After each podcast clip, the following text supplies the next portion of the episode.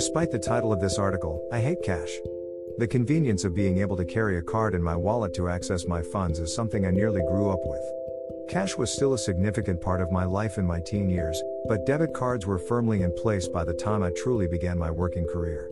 One of the more irritating parts of my month is the fact that I have one service that I pay for that will only accept cash for payment, so I end up having to make a special trip to the ATM to cover the cost of it. Cash is not my favorite way of paying for things. Unfortunately, we may be entering a period of time where relying on digital currency might not be the best way to protect ourselves from monetary problems. With the current political climate leaning very hard toward more authoritarian control over the people, we're starting to see new initiatives by those in power trying exert control over everything from our ability to defend ourselves with firearms to direct control over where and how we can spend the money we work so hard to earn. What sparked this particular article was the news that online payment services such as PayPal are beginning to work with certain groups in an attempt to block service to particular groups of people who have been labeled extremist or dangerous. At first glance, this seems perfectly reasonable. We don't want dangerous groups having the ability to spread their influence any further than necessary. The problem arises when we consider who is in control of these kinds of policies and who is defining what is considered dangerous. These days, the mainstream segments of our media and government have labeled anyone who has a more conservative point of view as extremists out to bring about the downfall of America. If you're reading this article or the rest of my blog and agree with even a significant portion of it, you fall on that list. There is no tolerance for different ideas anymore because the process of compromise slows down the process too much for impatient progressives who yearn for a utopian society. They never learned from history that human beings wouldn't know what to do with utopia even if they somehow got it. It wouldn't last long. At any rate, one of the cruel ironies of life is that most of the time a convenience typically comes with a dependence on whatever the source of that convenience is.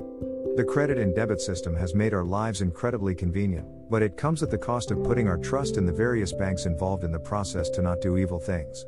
In this case, it is a huge financial system that has aligned itself with the government in order to exert the most amount of power and influence it can in the world.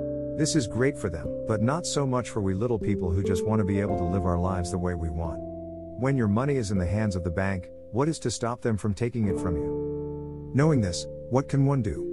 Well, the first thing is to just be aware that there are things going on that might affect your ability to spend money in the future.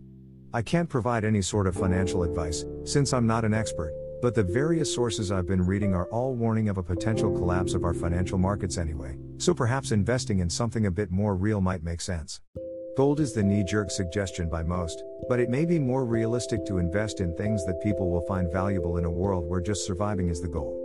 That may be overly pessimistic, but it's reasonable to at least consider. Forgive my little tangent, but these days it's difficult to not see things going down a very dark road.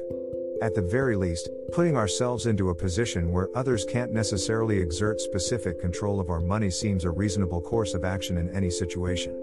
While I hate the idea of carrying cash, it's starting to make more sense to start shifting my assets away from digital to more real valuables. Who knows when we might find ourselves in a situation where the phantom currency that resides in our bank is no longer ours to control. What do you think about digital currency? Is it likely that you might lose control of your finances in the near future? What services do you use today that rely on transfer of funds by government aligned institutions? It might seem paranoid to worry about such things, but when it comes to your ability to pay for the things you need to live, being concerned about such things isn't really unreasonable. Take a look at your own finances and how you store your treasures and decide for yourself if the convenience is worth the risk.